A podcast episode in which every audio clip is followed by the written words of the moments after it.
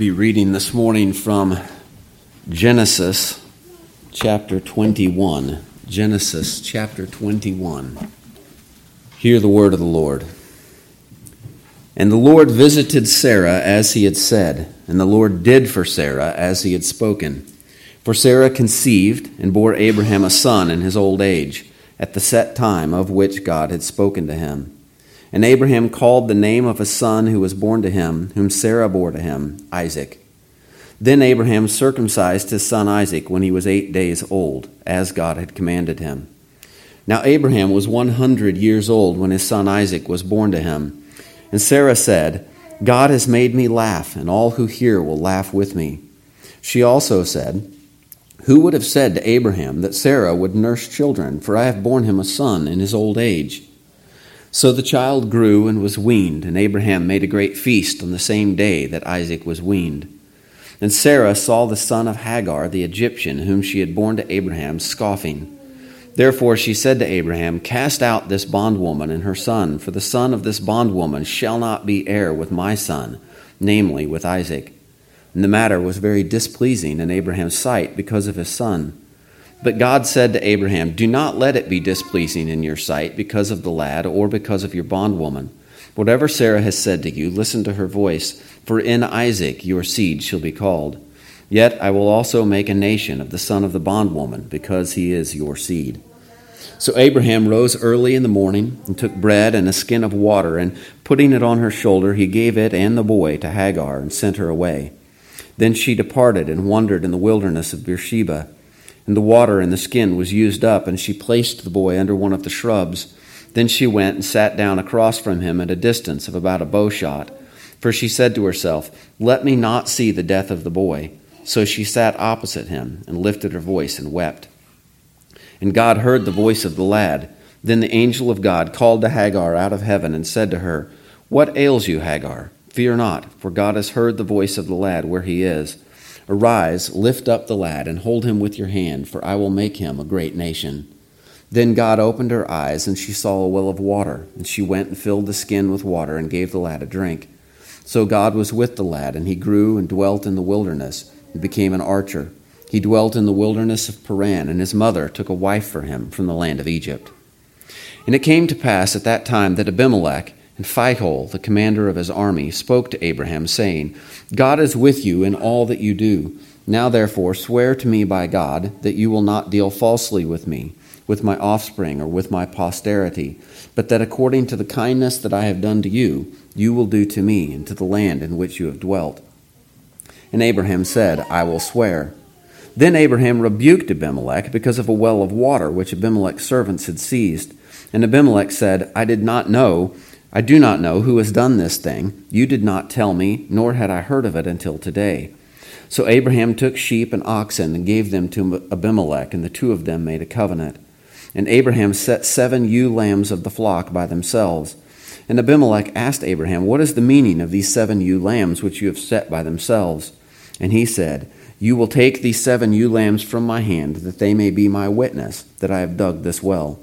Therefore he called that place Beersheba because the two of them swore an oath there. Thus they made a covenant at Beersheba. So Abimelech rose with Phicol, the commander of his army, and they returned to the land of the Philistines. Then Abraham planted a tamarisk tree in Beersheba, and there called on the name of the Lord, the everlasting God. And Abraham stayed in the land of the Philistines many days. Well, the grass withers and the flower fades, but the word of our God stands forever. You may be seated. Well, the birth of Isaac marks a turning point in the history of redemption. Abraham has certainly played a central role. Uh, the call of Abraham, beginning in Genesis 12, uh, the covenant made with Abraham, the promises made to Abraham, and his faith being accounted to him for righteousness all make Abraham a key figure in the history of redemption.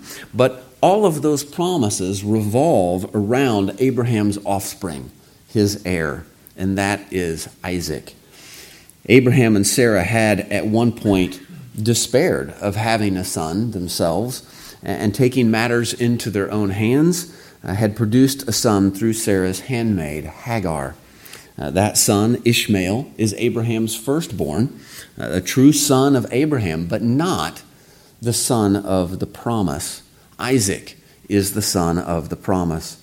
Now, the promise had been expanded and clarified to state that the promised son would come both from Abraham's own body and from Sarah herself. 25 years have transpired since Abraham was called. And finally, that promised son is born. And so his birth marks a turning point as this long awaited promise is finally kept. And yet, the biblical account seems somewhat anticlimactic. where there are only seven verses here dealing with the birth of Isaac. There's far more written concerning Isaac and his birth before he's born, by way of promise, than there is concerning the actual event of his birth. We actually have three events recorded for us in this chapter. The birth of Isaac, which is seven verses, the casting out of Hagar and Ishmael, which is 14 verses, and then the covenant of peace between Abraham and Abimelech, which is 13 verses. So there's actually more about these other two events uh, than there is concerning the birth of the promised son, which seems kind of odd given the anticipation that was built up to his birth. But when we stop and think about it, how much is written in the Old Testament concerning the coming of Christ? Promises and prophecies of the seed of the woman, the seed of Abraham, the greater prophet than Moses, the lion of the tribe of Judah, the root of Jesse, the son of David, the good shepherd, the servant of the Lord, the ruler to come from Bethlehem, the virgin birth, and on and on it goes. And when we get to the New Testament, the record of the coming of the King, only two of the four Gospels even record a narrative of his birth. And Matthew presents us a genealogy which takes 17 verses and then dedicates a mere eight verses to the birth of the Savior. Luke precedes the birth narrative with some angelic announcements and a narrative of the birth of John the Baptist. And then in chapter 2 gives us 21 verses, maybe 38 if we're generous, concerning the birth of Christ. Now, this doesn't mean that the birth of Christ isn't important, it's, it's massively important. It's foundational to our faith. It's the fulfillment of all those promises in the Old Testament. And the incarnation is a very, very important doctrine for the Christian faith. But the event of his birth is not really given that much attention in the overall scope of things. It's established because it is very important to establish it that God Himself came and was born of, man, of the Virgin, took on flesh, but that's not the sum total of the promises. He, he was born so that He could fulfill the promises, to crush the head of the serpent, to fulfill all righteousness, to keep the law perfectly, to bear the sins of his people, to die a substitutionary death, to redeem his people, to accomplish their salvation, to conquer death in his resurrection, and to reign victorious as their king. Well, the same is true of Isaac here in Genesis 21. The promises did concern this son to be born as an heir of Abraham, but they weren't limited to that. There, there's much more contained in the promises than merely the birth of a son. He was to be Abraham's heir, the beginning of a great nation, the son of the promise through whom the promised Messiah would be born. His birth is important, but it's not the climactic end of the story. It's another step in the history of redemption, but a very important step. And so, what I hope to do this morning is to help us see how all three of the events recorded here in Genesis 21 are actually working together to make an important point about the promises of God, and then to see how all of this points forward to the birth of Christ and works itself out in our faith. And the main point this morning is simply this that God, in His infinite wisdom, keeps His promises at exactly the right time. God, in His infinite wisdom, keeps His promises at exactly the right time. We see this truth emphasized for us uh, here in the first two verses of our text, verses 1 and 2. And the Lord visited Sarah as he had said, and the Lord did for Sarah as he had spoken. For Sarah conceived and bore Abraham a son in his old age, at the set time of which God had spoken to him. So we're told three times in two verses that things have happened just as God said they would. God visited Sarah as he had said. Now, this word visited is the same word that is later used uh, in the story of Joseph when it says that he was appointed to oversee the house of Potiphar. Oversee, it's the same word. And so, what it means is that God oversaw Sarah so that she would conceive and bear a child. He oversaw the conception of Isaac. Now we're told that God did for Sarah as he had said. That is to say, that he performed the action he had promised. He caused her to conceive and to have a son. Verse 2 then tells us that we know these things because, or for, Sarah actually did conceive and give birth to a son. And she did so, the text says, at the set time of which God had spoken. So not only did things happen uh, just as God had said they would, but they happened when God said they would. A few chapters earlier, God had specified this timing. And in chapter 17, verse 21, he had said, But my covenant I will establish with Isaac, whom Sarah shall bear to you at this set time next year. And then again in chapter 18, verse 14, is anything too hard for the Lord? At the appointed time, I will return to you according to the time of life, and Sarah shall have a son. So God, in his infinite wisdom, keeps his promises at exactly the right time. The difficulty for us is that we don't always know when that time is. We don't always see the wisdom of, of waiting why does God wait so long to fulfill his promises? Abraham and Sarah grew impatient waiting. They attempted to keep God's promise for him, resulting in the birth of Ishmael.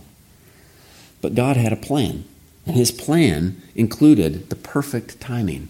God isn't in a hurry to do things, his timing is not our timing we have to trust that He knows what He's doing and He is working out all things according to His plan. Abraham was 75 years old when God called him to leave his home in Ur of the Chaldees and to travel to the promised land. Now, we're told in verse 5, now Abraham was 100 years old when his son Isaac was born to him. Why would God wait 25 years to keep this promise? And we know this wasn't just that it just natural course of events, that it just happened to work out this way. First of all, God was the reason why they didn't have children sooner. Abraham had uh, been speaking to Sarah about this uh, a few chapters earlier in chapter 16. And so Sarah said to Abram, See now, the Lord has restrained me from bearing children. God prevented them from having children sooner. He didn't allow them to have children in the normal course of events as would naturally happen in a marriage under normal circumstances. Well, why? Why would he delay the birth of this promised son by 25 years? Well, we're given a clue in verse 7. She, that is Sarah, also said, Who would have said to Abraham that Sarah would nurse children? for I have borne him a son in his old age. No human in their right mind would have said, Abraham and Sarah will have a child when Abraham is 100 years old and Sarah is 90. It's clear to everyone that this child was the result of a miracle, not the normal course of events. This was part of God's plan. God had promised a son who would be their heir, but he wanted it to be perfectly clear that the son who would inherit the blessing, through whom the covenant promises would be fulfilled, was this particular son and no other. And so God planned his birth in such a way as to make it clear that this was God's doing, not man's. This was special, it was miraculous, it was clearly of God. No one could take the credit for Isaac's birth other than Almighty God. So, at least one reason for the delay was to show the power and the glory of the Almighty in keeping His word, and to see to it that no one could claim this was just a natural birth. We also see here the faithfulness of God. He promised, and then He brought it to pass. He kept His word. Men, and by that I mean humankind, not just males, but men too often do not keep their word. Sometimes it's because we're simply not trustworthy, but often it's because we don't have the power we, we can't deliver. We don't have the capacity to keep the things that we might promise. Not so with God. Is anything too hard for the Lord?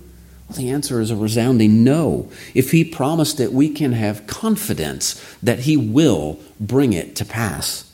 Maybe not in the way or at the time that we would have liked or expected or hoped for, or even conceived of ourselves if we were the one making the plan, but we're not the one making the plan. It's God's plan, and He will keep His promises. And His timing is perfect, though quite often beyond our understanding. God declared in Isaiah, Remember this and show yourselves men. Recall to mind, O you transgressors. Remember the former things of old, for I am God and there is no other. I am God, and there is none like me, declaring the end from the beginning, and from ancient times things that are not yet done, saying, My counsel shall stand, and I will do all my pleasure. Calling a bird of prey from the east, the man who executes my counsel from a far country, indeed, I have spoken it.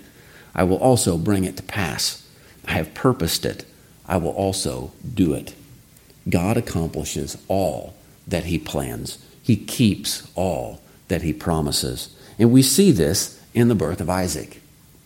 Now, after his birth, we're told in verse 4 Then Abraham circumcised his son Isaac when he was eight days old, as God had commanded him. So Abraham obeyed the command of God and kept the covenant sign. And this is the first time in the biblical text in which we see a child being circumcised on the eighth day. The, the previous mention of circumcision uh, had been one year prior to this when the promise had been made that Isaac would be born at this time, and the commandment had been given to circumcise. At that time, Abraham circumcised all the males of his household. Abraham was 99 at the time, and Ishmael, his firstborn, was 13. Here we see for the first time an infant receiving the sign of the covenant on the eighth day. And this is significant.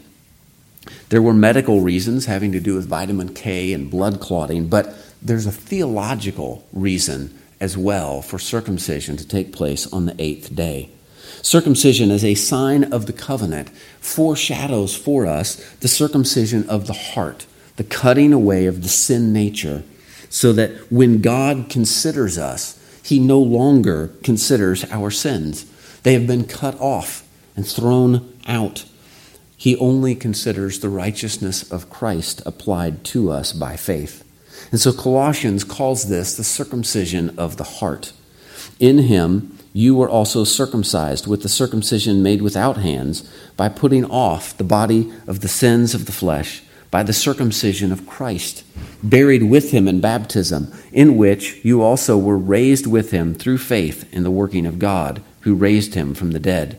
And you, being dead in your trespasses and the uncircumcision of your flesh, he is made alive together with him, having forgiven you all trespasses circumcision of the flesh under the old covenant and baptism under the new covenant are both signs of the internal work of the Holy Spirit to take away the old man and to bring spiritual life to those who were previously dead in sin but have now been made alive in Christ. There is a close connection between baptism and Christ's resurrection. Baptism pictures that for us by the coming up out of the water raised with him through faith, the text says. But that connection is there as well between circumcision and resurrection. Christ was resurrected on the first day of the week, Sunday. That's why we gather as Christians to worship on Sunday, because of the resurrection. Every Sunday is a celebration of the resurrection of Christ. But consider that the first day of the week corresponds to the eighth day. Seven days in a week, the eighth day would be the first day of a new week, the first day of a new work of the Spirit. Circumcision being performed on the eighth day points the way forward to the resurrection of Christ on the first day of the week. Arthur Pink wrote, Judicially, we have been circumcised, and God no longer looks at us in the flesh, but in Christ. For circumcision, typically and spiritually, is separation from the flesh, and the eighth day brings us onto resurrection ground in Christ. So, even in the circumcision of Isaac on the eighth day, there's a shadow here of Christ's work to come. Now, there's one more thing to note concerning the birth of Isaac before we move on, and that is his name. We're told in verse 3 Abraham called the name of his son who was born to him, whom Sarah bore to him, Isaac. Now, the name Isaac means laughter. That's what the name means. And you'll remember that Abraham laughed for joy and delight at the promise of God when it was revealed to him that he would have a son. Then Abraham fell on his face and laughed, the text said in chapter 17. Now, Sarah also laughed, but she laughed in unbelief when this was revealed to her. Now, Abraham and Sarah were old and advanced in age, and Sarah had passed the age of childbearing. Therefore, Sarah laughed within herself. Now, the child of promise comes, and he is named Laughter. And Sarah responds to his birth, this time with godly laughter of joy in verse 6. And Sarah said, God has made me laugh, and all who hear will laugh with me. This is a laughter of joy at the birth of the promised son. And Sarah is confident that this birth will be received with joy by all who hear of it. But it isn't. And so we come to the second event recorded in the chapter dealing with the casting out of Hagar and Ishmael. Verse 8 sets the stage for us. So the child grew and was weaned, and Abraham made a great feast on the same day that Isaac was weaned. So, on the day that Isaac passes from the dangers of infancy into toddlerhood, Abraham throws a feast to celebrate. Not everyone, though, is excited to celebrate this new heir. In verse 9, we read, And Sarah saw the son of Hagar, the Egyptian, whom she had borne to Abraham, scoffing. Now, the word translated scoffing or mocking in some translations is the same word that is used in verse 6. It means to laugh. She saw Ishmael laughing. He's laughing at his baby brother, whose name is Laughter. Now, Ishmael isn't laughing with delight and joy. He's laughing scornfully or mockingly. I don't know if he's laughing because of the name Isaac or if he's laughing because everyone was making such a big deal out of his younger brother when Ishmael considered himself the firstborn and the rightful heir. Depending on Isaac's age when he was weaned, Ishmael is somewhere between 15 to 17 years old at this point. And we know that teenage boys are prone to mocking and making fun of others. He was likely doing so in front of other boys in the household who were his own age, the sons of servants and employees. Sarah's words in the next verse indicate that the inheritance was at the forefront of her mind and may have even been referenced in Ishmael's words as he laughed. Therefore, she said to Abraham, Cast out this bondwoman and her son, for the son of this bondwoman shall not be heir with my son, namely with Isaac. Now, Abraham's not happy about this. He, he loves his son Ishmael. He didn't want to send him away. But God spoke and told him that Sarah was right. Ishmael was not to inherit with Isaac. Verse 12 But God said to Abraham, Do not let it be displeasing in your sight because of the lad or because of your bondswoman. Whatever Sarah has said to you, listen to her voice, for in Isaac your seed shall be called. But then God promised that even though Ishmael was not to inherit the promised land, he was not to inherit the blessings of the covenant, he would still enjoy the favor of God because he was Abraham's son. Verse 13 Yet I will also make a nation of the son of the bondswoman because he is your seed. So Abraham sends Hagar and Ishmael away. They wander in the wilderness until they run out of water, and Hagar is afraid that her son is going to die. In verse 16, it says, Then she went and sat down across from him at a distance of about a bow shot, for she said to herself, Let me not see the death of the boy. So she sat opposite him and lifted her voice and wept. But even in this moment of despair, God hears and intervenes. And so we read in verses 17 and 18 And God heard the voice of the lad. Then the angel of God called to Hagar out of heaven and said to her, What ails you, Hagar? Fear not, for God has heard the voice of the lad where he is. Arise, lift up the lad, and hold him with your hand, for I will make him a great nation. Now, God had told her this 15 years earlier in chapter 16 when she had first fled because of Sarah's harsh treatment. But here, he reaffirms his promise concerning Ishmael. God then opens her eyes so that she can see a well of water, and, and Hagar and Ishmael are saved from death. Ishmael grows, he marries a woman from Egypt. But what does all this have to do with the birth of Isaac? Well, there are two things to note in this passage regarding the relationship between Ishmael and Isaac. First, note that Ishmael laughed in scorn and mocking of Isaac. The history of Ishmael laughing at Isaac then served Paul's ministry nearly 2,000 years later when Paul takes the history of Sarah and Hagar in Galatians and applies it to the Christian church, he picks up this point and he says, Now we, brethren, as Isaac was, are children of promise. But as he who was born according to the flesh then persecuted him who was born according to the Spirit, even so it is now. Now, his point was concerning the Jews who were imposing the law on the Gentile believers in the churches of Galatia. But then Paul goes on to say, Nevertheless, what does the scripture say? Cast out the bondwoman and her son, for the son of the bondwoman shall not be heir with the son of the freedwoman. So then, brethren, we are not children of the bondwoman, but of the free. Sarah's desire and the Lord's command to cast out Hagar and Ishmael because Ishmael was not to be a joint heir together with Isaac, is taken by the apostle to make the point that those who believe, those who are of faith, are the true sons and rightful heirs of the blessing of Abraham, and that those who are descended from Abraham according to the flesh, but who do not believe in Christ, are like Ishmael. They are cast out and do not inherit the blessings of the new covenant. The point is, Hagar tried to leave 15 years earlier when she was pregnant, before Ishmael was born. And what happened at that time? God instructed her to return, to submit herself to Sarah, even if she was treated harshly. But now, at the right time, God commands that Hagar and Ishmael should be cast out. And why? because the time had come when Ishmael mocked Isaac. And Sarah spoke concerning the inheritance, and these things were recorded for us in the Holy Scriptures so that the Apostle Paul, 2,000 years later, could reference them as he is ministering to the churches in Galatia.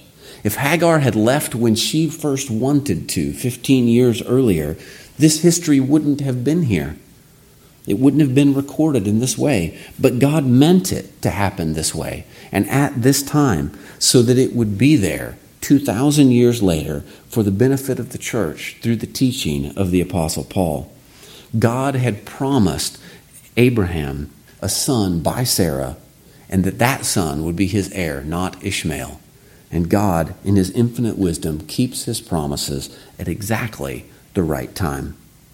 Now, the final event in the chapter relays the, the striking of a covenant between Abraham and Abimelech. And one of the things we need to establish here is the timing of this event.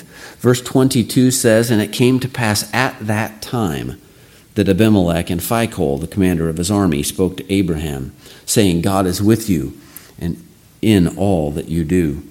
Now, I take that time referred to to be the time period between Isaac's birth and Ishmael's casting out. Sometime in this period of a couple of years, this event takes place. The final verse of the chapter concludes things by saying, And Abraham stayed in the land of the Philistines many days. Many days could be taken to mean several years. And so Abraham is living in the territory controlled by the Philistines. He journeyed there in chapter 20 and has remained. Abimelech has seen the power of Abraham's God firsthand, and so he comes to remind Abraham of their friendly relations and to ask for a covenant of peace between them. Abraham agrees to this, but he decides now would be a good time to bring up a dispute over a well that Abraham's servants had dug and Abimelech's men had claimed for themselves. Abimelech claims ignorance of the situation, much as he had in chapter 20 concerning Sarah. Abimelech said, I do not know who has done this thing. You did not tell me, nor had I heard of it until today. So Abraham took sheep and oxen and gave them to Abimelech, and the two of them made a covenant.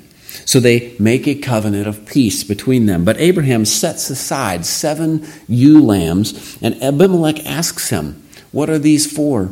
And Abraham tells him that these are to be given to Abimelech, and when he accepts them, it is a testimony that the well belongs to Abraham.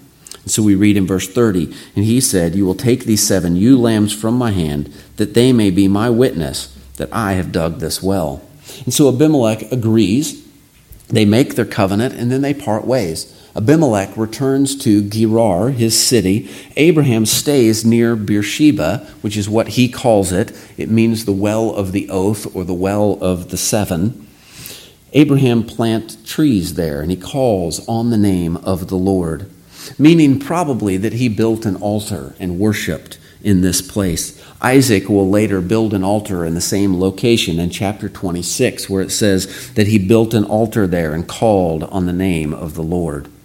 Now, the name that Abraham worships God by at this time is the everlasting God, which is El Olam, God everlasting, or the forever God. This name is significant when we take notice of the location in which this event occurs. Verse 34 says that they are in the land of the Philistines. In chapter 20, we saw that they were in Gerar, a Philistine city that was located in what would later become the territory of the tribe of Judah. Here we see that Abraham names this location where the well is Beersheba. Now, if you have maps in the back of your Bible and you look at those maps and you find one that will show you the, the land allotment to the 12 tribes of Israel, you will find Beersheba on that map and see that it is located within the territory of the tribe of Simeon somewhat southeast of Gerar, which was just outside Simeon's territory in the land of Judah. Simeon was located in the middle of Judah and is surrounded, completely surrounded by the territory of the tribe of Judah. My point is, this is called the land of the Philistines, but it is located within the promised land. These events do not take place in a foreign country, they take place in the land which had been promised to Abraham and his heirs. Isaac, the son of promise, is born in the promised land. But Abraham does not yet possess the land. We're told in Hebrews that by faith he dwelt in the land of promise as in a foreign country, dwelling in tents with Isaac and Jacob, the heirs with him of the same promise.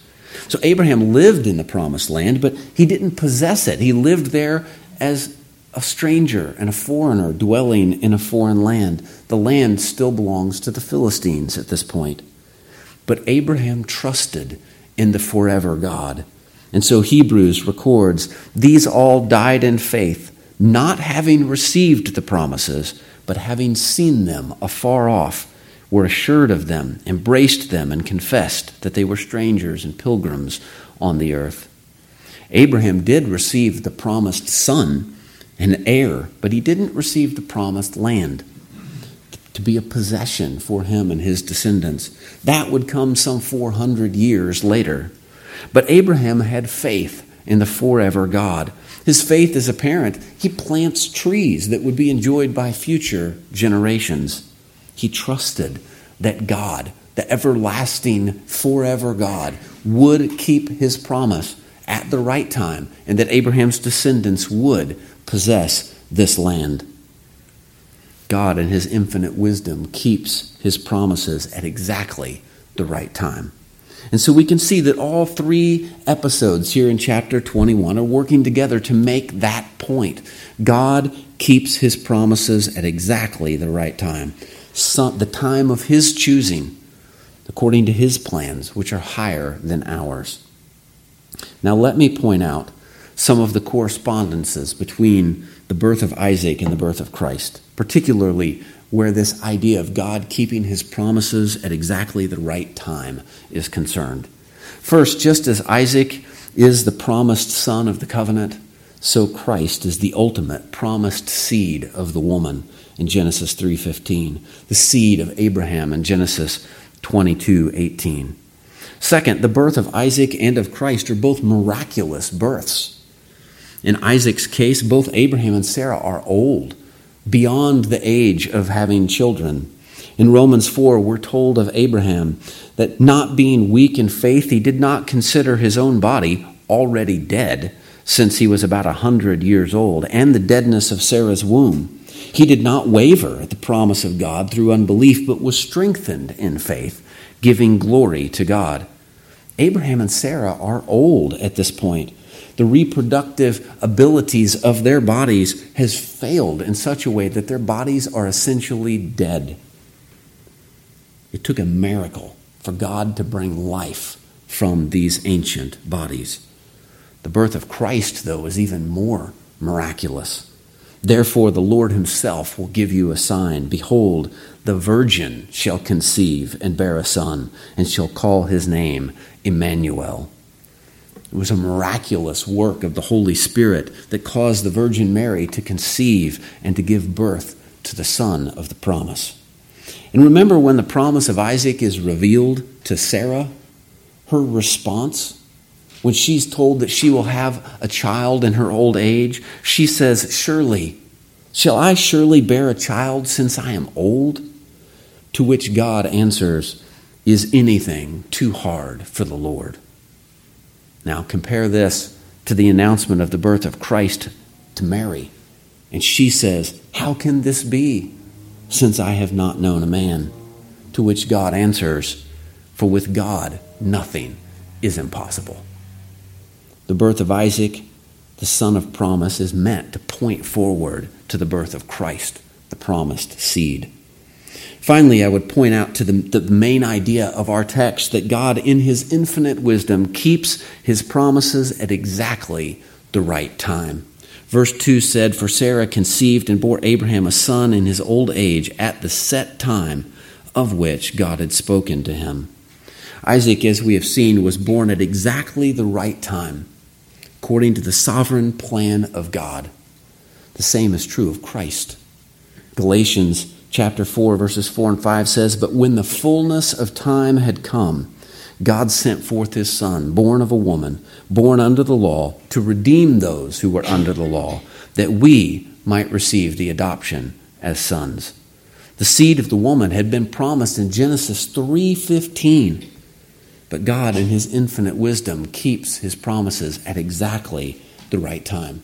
In the fullness of time, at the appointed time, Christ was sent into the world. It was the time of God's choosing. The family of Abraham had become a great nation.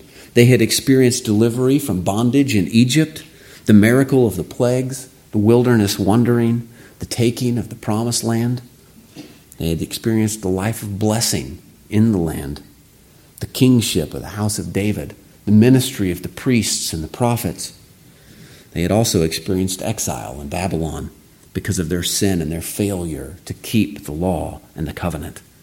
The stage was set for the coming of the Messiah, the King who would deliver them from bondage to sin, who would conquer their true enemy, the great high priest who would offer himself as a perfect sacrifice to atone for the sins of his people, the prophet who would speak for God perfectly because he was God the Good Shepherd who would gather his people together from among the nations where they were scattered as spiritual exiles.